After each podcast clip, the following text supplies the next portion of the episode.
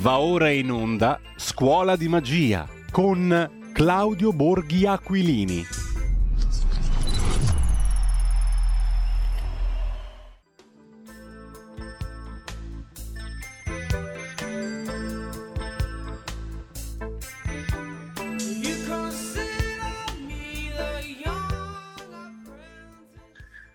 Non ci siamo fatti mancare nemmeno la versione arabeggiante di Summertime. 30 gennaio del 1927 nasceva a Brooklyn, New York, Ahmed Abdul Malik, detto Jonathan Tim Jr., contrabbassista jazz americano, suonatore di oud, lo strumento libanese medio orientale, che ci ha offerto questa sua dentissima interpretazione medio orientale del celeberrimo Summertime, lo standard di Gershwin.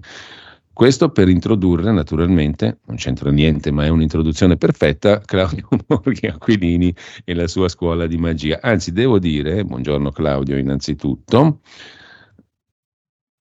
che dovrebbe essere con noi anche se io non sento. Sono con voi.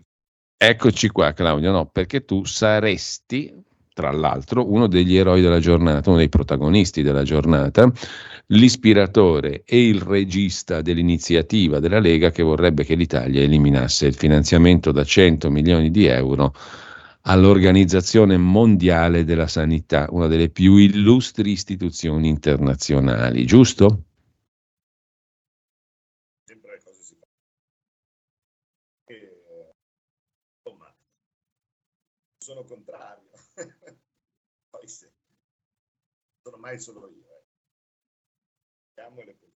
Claudio, ti devo dire che ti sentiamo malissimo, contrariamente all'esperimento um, dell'altra volta via Skype, quindi mi sa che facciamo prima a chiamarti al telefono perché altrimenti non riusciamo neanche a sentirci. Mm, allora facciamo così, la regia richiama Claudio Borghiacquini al telefono, io do una rinfrescata nel frattempo alla prima pagina dell'agenzia ANSA che si apre purtroppo con un fatto luttuoso un operaio è stato travolto e ucciso da un treno nel Bresciano. Aveva 51 anni, stava lavorando in un cantiere in stazione. Probabilmente la vittima non ha visto arrivare il treno a causa della fitta nebbia. L'operaio 51enne appunto è morto poco dopo mezzanotte travolto dal treno alla stazione di Chiari, Brescia. Stava lavorando in un cantiere per una ditta esterna. È stato investito da un treno che probabilmente la vittima non ha visto arrivare per la nebbia fitta.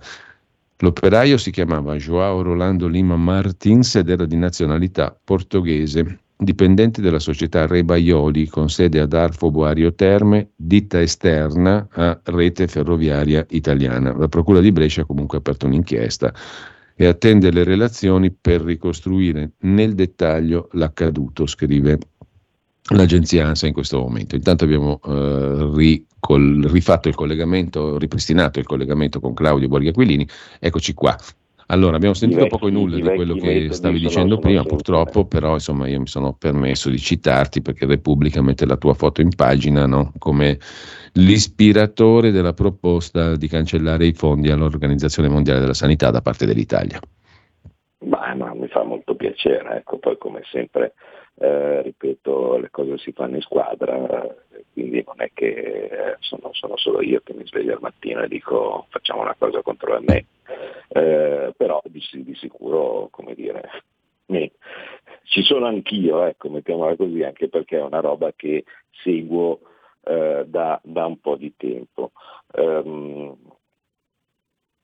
se volete, anzi, dato che poi oggi eh, posso rimanere più o meno fino alle 10, eh, evito la solita, eh, il solito volo pindarico no, degli, altri, degli, altri, giorni, andiamo sì. direttamente sul... Andiamo al dunque, all'argomento del giorno. Che, che, è, proprio, che è, proprio, questo.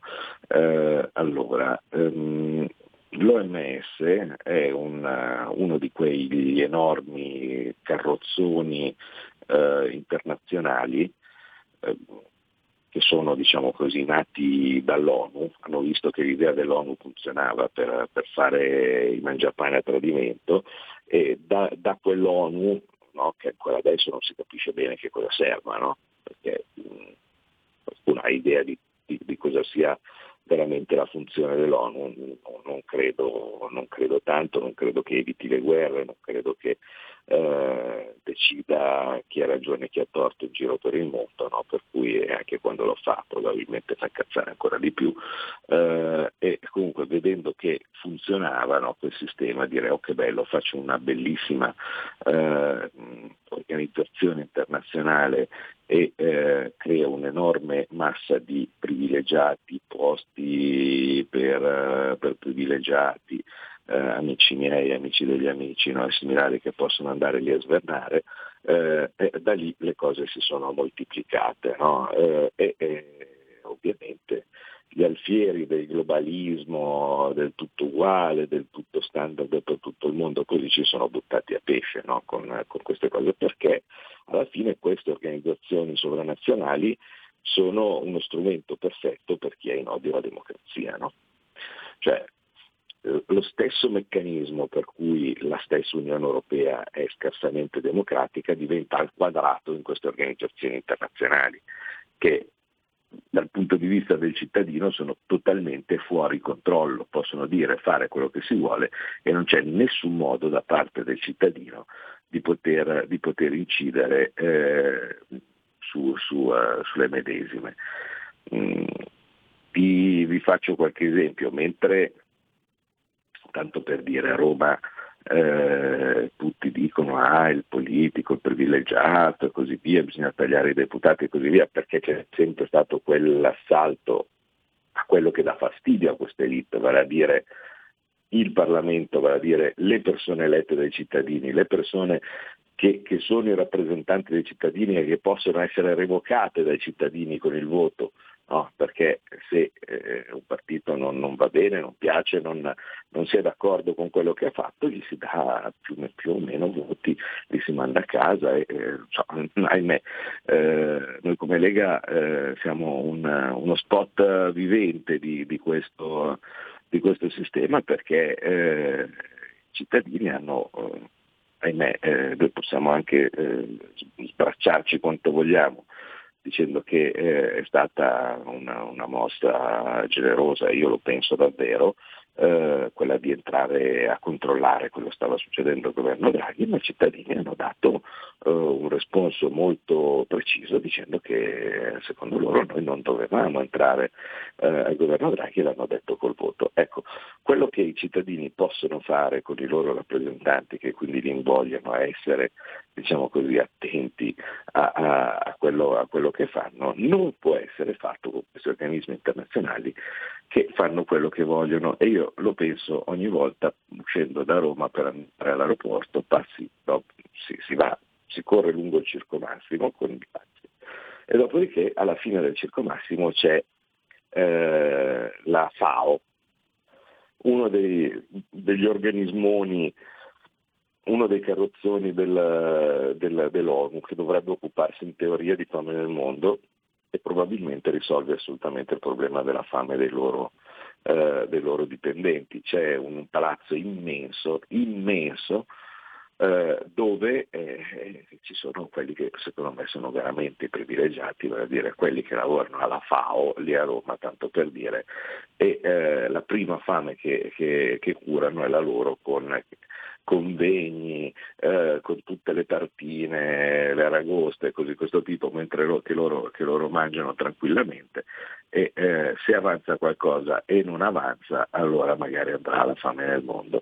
E, eh, ovviamente questi, questi, carrozzoni sono eh, un, un, enorme bacino eh, di eh, di, di, di, diciamo così, di, posti e di occupazione di posti per il sistema da parte di chi il sistema lo occupa. Infatti guarda caso eh, vi ricordate voi Maurizio Martina uno dei segretari del Partito Democratico, quello con la fronte alta no? e così via, che è durato poco perché eh, era evidentemente troppo scarso anche per gli standard eh, tolleranti di, di, chi, di chi eh, si fa andare bene una Schlein no? pur di fare gli affari propri.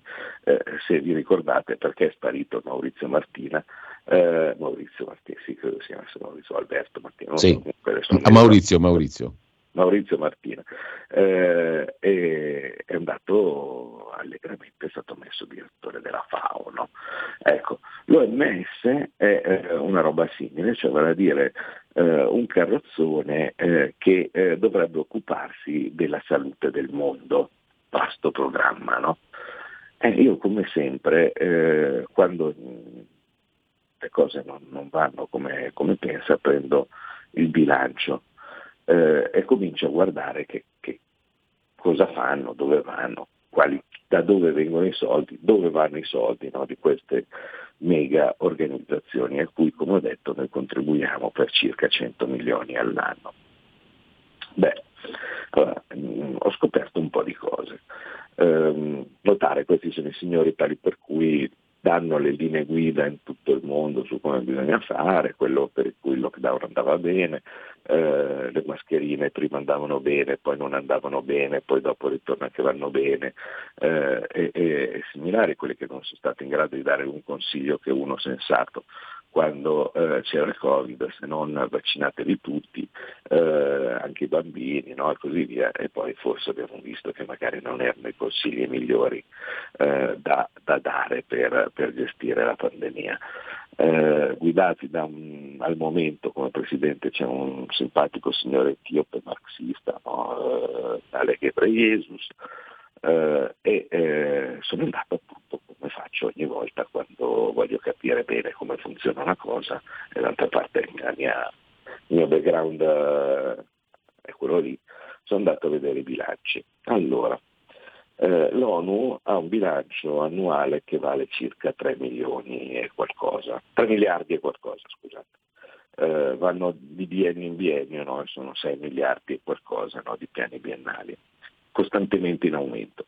Cioè ogni volta loro all'assemblea internazionale, che, che fanno una volta all'anno, eh, decidono che hanno bisogno di più soldi. No?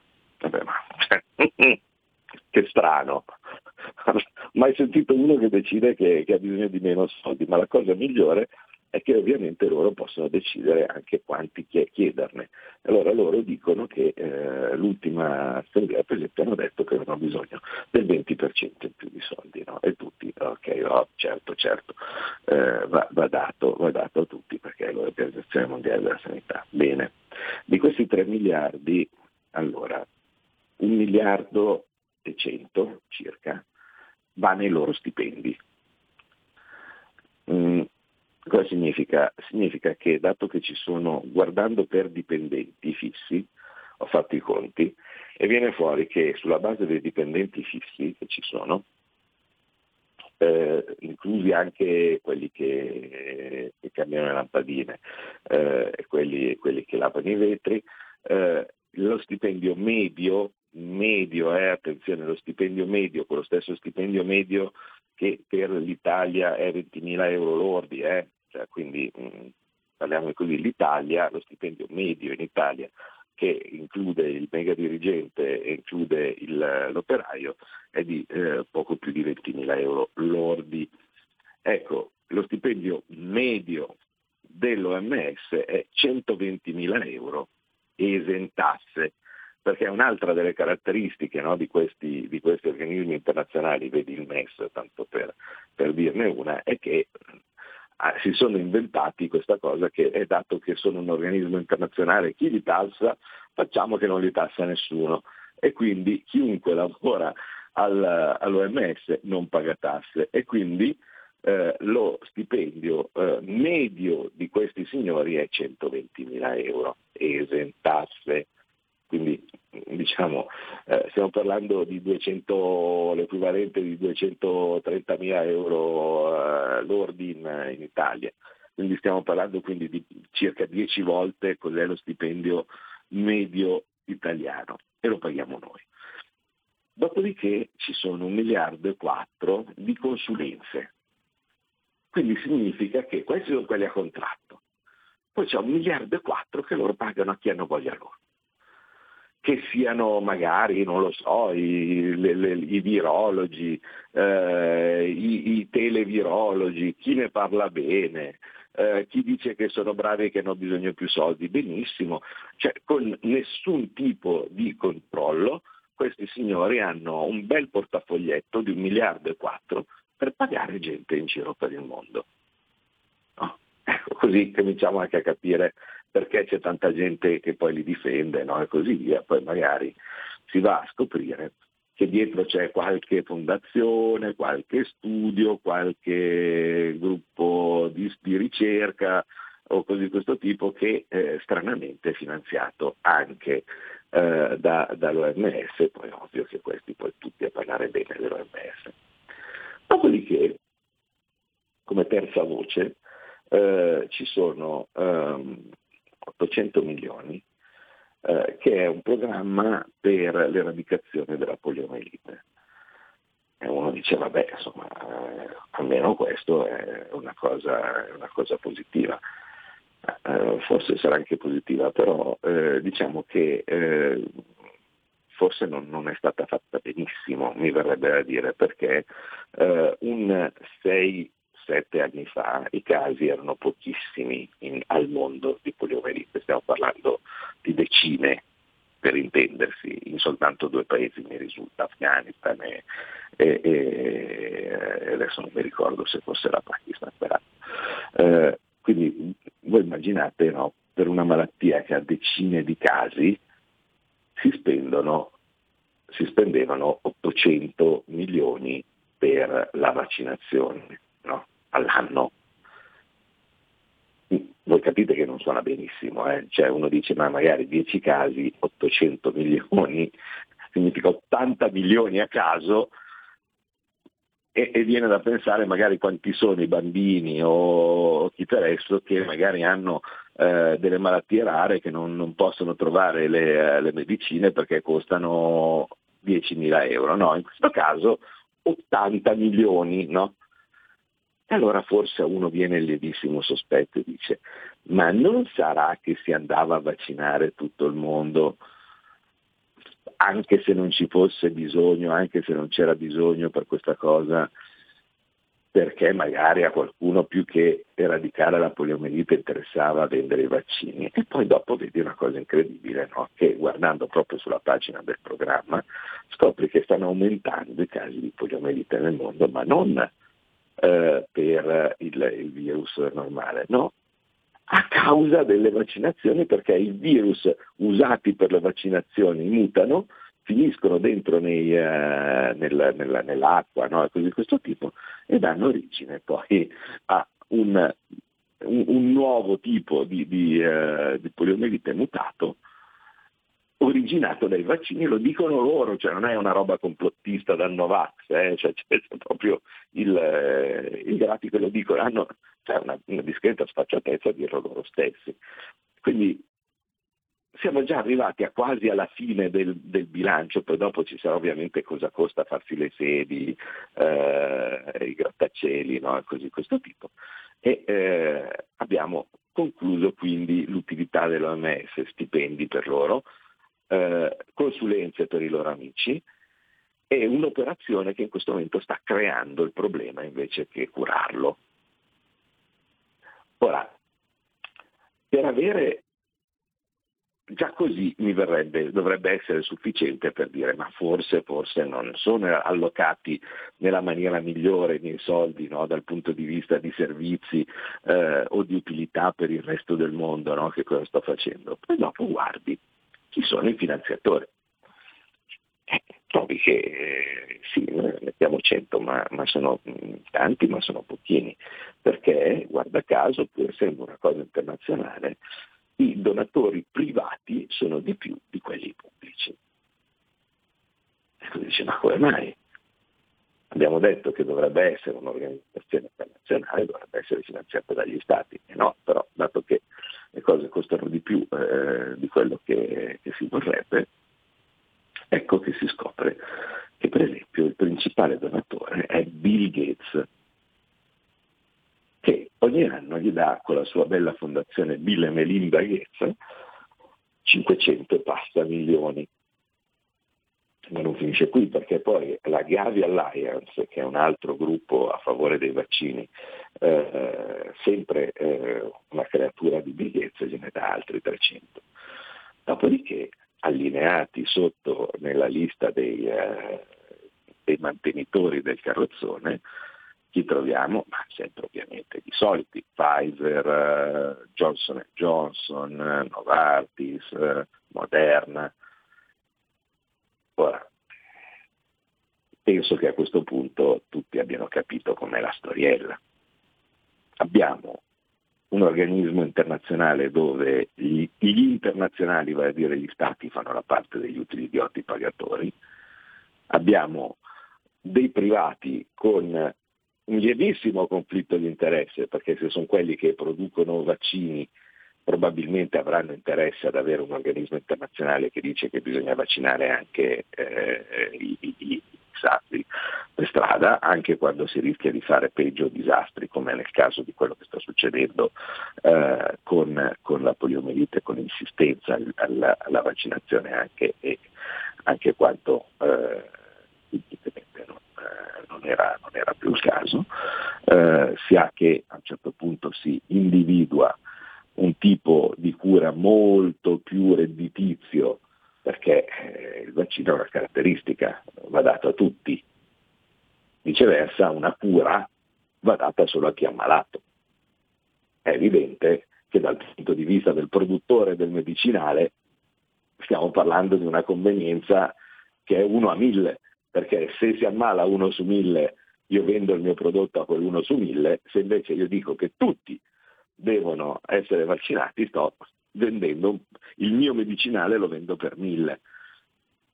E quindi non è così immediato o così difficile in teoria vedere cosa può essere l'utilità o meno di questo sistema. Il nostro caro amico Donald Trump non ci aveva messo molto a capire com'era l'andazzo e infatti, se vi ricordate, quando era andato al potere la volta scorsa, una delle prime cose che aveva fatto è faccio partire la procedura per smettere di pagare l'OMS. Ecco, dato che in questo momento eh, Trump è avanti in ogni tipo di sondaggio con la disperazione di mezzo mondo e vediamo che cosa si inventeranno per cercare di, di impedirlo, eh, sarebbe opportuno, dato che si dice sempre che siamo atlantisti e che dobbiamo fare quello che, quello che dice gli Stati Uniti, per una volta di fare davvero quello che diranno gli Stati Uniti e fare più o meno come loro e quindi prendere e tenerci i nostri eh, 100 milioni che gli diamo ogni anno e darli al Servizio Sanitario Nazionale e credo che salveremo più vite sicuramente così che in un'altra maniera. Aggiungo così arriviamo in bellezza verso il traguardo sì. delle, delle 10, eh, che costoro stanno congegnando da tempo un sistema per avere più potere. Uno dice, ma va, avete mai visto uno che abbia voglia di avere meno potere? Stanno congegnando un trattato internazionale, una specie di MES, e qui capite che meno male ormai ci ho fatto l'occhio, insomma mi verrebbe a dire su queste, su queste cose. Eh, si chiama Trattato Pandemico Internazionale ed è una specie di messa della malattia, no? dove praticamente questi signori si autodanno tutta una serie di poteri aggiuntivi che guardando il trattato ehm, diciamo, è meno spacciato rispetto al MES. No? Il MES uno lo guardava subito e diceva ma che roba è sta qua. In questo caso è tutto annegato dentro una serie invece di paroloni che suonano benissimo per migliorare, per eh, la reazione. Garantire, la definire la salute mondiale, garantire, definire tutte queste cose qua, ma al lato pratico si nascondono alcune cose molto fastidiose eh, e che vanno dalle piccole, cioè tipo per esempio eh, ci sono eh, delle, delle, cose tipo anche la, la segreteria no? che viene investita di poteri non definiti eh, dove mh, mm, evidentemente possono fare un po' quello, quello, che vogliono e dall'altra parte quello di cominciare a eh, per motivi di coordinamento e cose di questo tipo, di prendere un po' di potere che potrebbe diventare tantissimo in caso di pandemia futura e guarda caso poi il potere di dichiararla questa pandemia se lo prendono loro. Per cui abbiamo una bella situazione dove se tu firmi questo trattato, no, loro si prendono già più potere di loro anche per l'ordinaria amministrazione, ma potrebbero prendersene tantissimo qualora viene dichiarata la pandemia e guarda caso la dichiarano loro. Trovate delle similitudini con il MES, dove a un certo punto eh, si ha questo organismo sovranazionale che non risponde niente a nessuno, che nel caso uno Stato vada in difficoltà e il suo debito diventi non sostenibile, prende il potere sullo Stato, ma guarda caso sempre dentro nel trattato si scopre che eh, l'autorità per dichiarare che il debito è sostenibile o non sostenibile ce l'hanno loro, lo vedete come il modus operandi è sempre quello? Secondo me c'è un mega studio di avvocati in giro da qualche parte, non so, a Washington o, o, o a Pechino eh, o, o, similari, che descrive di lui queste robe qua. Perché altrimenti non si, non, si capre, non si capirebbe come mai il modus operandi è sempre quello. Cioè io faccio un organismo internazionale che non risponde a nessuno, che non paga le tasse, che non è eh, soggetto a nessun tipo di giurisdizione, che non è soggetto a nessuna elezione democratica no? e similari, che può avere il potere di entrare eh, e, e, di, e, di, eh, e, di, avere autorità nei confronti eh, degli stati che come dei gonzi gli cedono sovranità nel nome di belle parolone no? e, probabilmente anche di qualche stecca eh, e eh, dall'altra parte da parte dei rappresentanti che, che sono lì e dall'altra parte eh, ottiene che eh, può dichiarare lui a suo piacimento eh, il momento in cui, eh, in cui eh, si verificano le condizioni in cui lui comanda di più. E quindi insomma, mi sembra abbastanza giusto e abbastanza naturale eh, che la Lega, così come ha combattuto il MES, eh, inizi a combattere eh, anche eh, l'OMS e da una parte trattenga i soldini e dall'altra parte si opponga già da subito, cioè cominciando a mettere in chiaro le cose, che questo trattato pandemico, oggetto in passato di una marea di, di, di allupo al lupo da parte di, di gonzi che, che, che, non hanno capito che, che, bisogna farle bene le cose e dire balle, eh, perché in passato tante volte sono stati degli, dei falsi allarmi dicendo che se giorno del passato a piacere eh, non si fosse agito quel giorno lì e dopo quel giorno l'OMS avrebbe preso il potere. Ecco, queste robe qua non ci servono, invece un lavoro serio per capire sia i bilanci, sia le scadenze, sia come funzionano, doveva essere fatto e l'ho fatto. Eh, e questa volta però invece le cose sono vere perché eh, a maggio ci sarà l'assemblea dell'ONU e sarà eh, esattamente quel mese lì dove eh, queste cose verranno proposte ed eventualmente votate. Eh, Mm, specifico che non siamo soli, insomma, ecco, cioè in, questa volta in tanti si stanno, come dire, eh, stanno valutando la, la situazione e penso che siano dalla nostra stessa parte. Bene, allora grazie a Claudio pausa Claudio. Ho, ho, ho 5 minuti dopo la pausa, dai. Bene, allora ci risentiamo perché poi manderemo in onda anche il question time eh, che hai fatto con ah, il ministro Schillaci segue, dopo, la nostra, dopo la nostra conversazione. Ci risentiamo tra poco. Allora, una pausa velocissima senza musica, dico la regia così torniamo subito.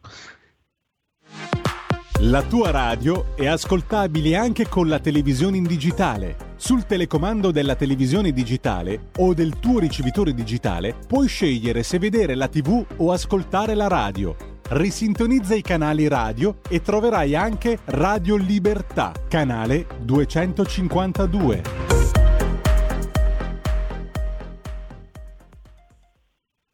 Allora Claudio, abbiamo ancora qualche minuto. Mi ha colpito stamattina, te lo giro, l'osservazione che fa Repubblica su questa questione dei contributi all'Organizzazione Mondiale della Sanità, 100 eh, milioni investiti ogni anno dall'Italia. Mm, sono briciole, scrive Repubblica, rispetto al Fondo Sanitario Nazionale da 134 miliardi.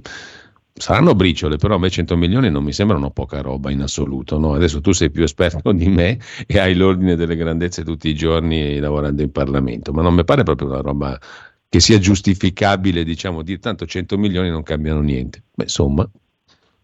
Ma sono briciole ed è esattamente l'ammontare eh, del famoso fondo parlamentare, cioè quello che viene dato a tutti i parlamentari per gli interventi sul territorio. Le cosiddette mance. sì, chiamiamole mance, uno le chiama mance quando vuole essere, distribu- quando vuole essere dispregiativo, dal mio punto di vista sono interventi che servono sul territorio e che danno anche un senso al lavoro del parlamentare mm. eh, rispetto a cose che magari sono sfuggite al governo. No? Chiamiamoli interventi invece che buttare via i soldi.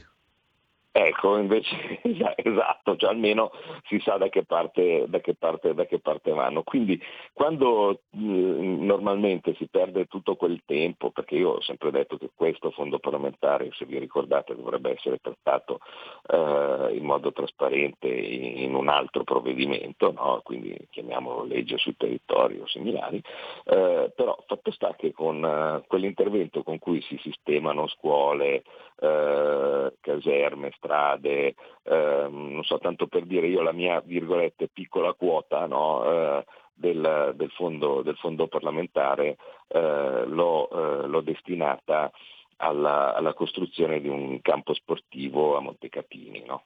Quindi eh, se, se, ci sarà eh, la, il rifacimento di un, di, un, di un, campo sportivo per giovani ragazzi eh, a Montecatini eh, sarà, Montecatini Terme, eh, sarà per, per, per, per, l'intervento di, diciamo, attinto da questo, da questo fondo. Eh, tante volte si perdono giorni e giorni eh, di discussioni sulla legge di bilancio, ecco questo è più o meno tutto l'ammontare disponibile normalmente della, della, legge di bilancio, quindi sarà anche poco rispetto a cosa, ma provate voi ad andare in Parlamento e chiedere una legge, non dico da 100 milioni, non dico da 10, ma dico da da, da, da, 5 e vedere con che facilità eh, si, eh, si, trovano o con quante cose si fanno con quei 100 milioni.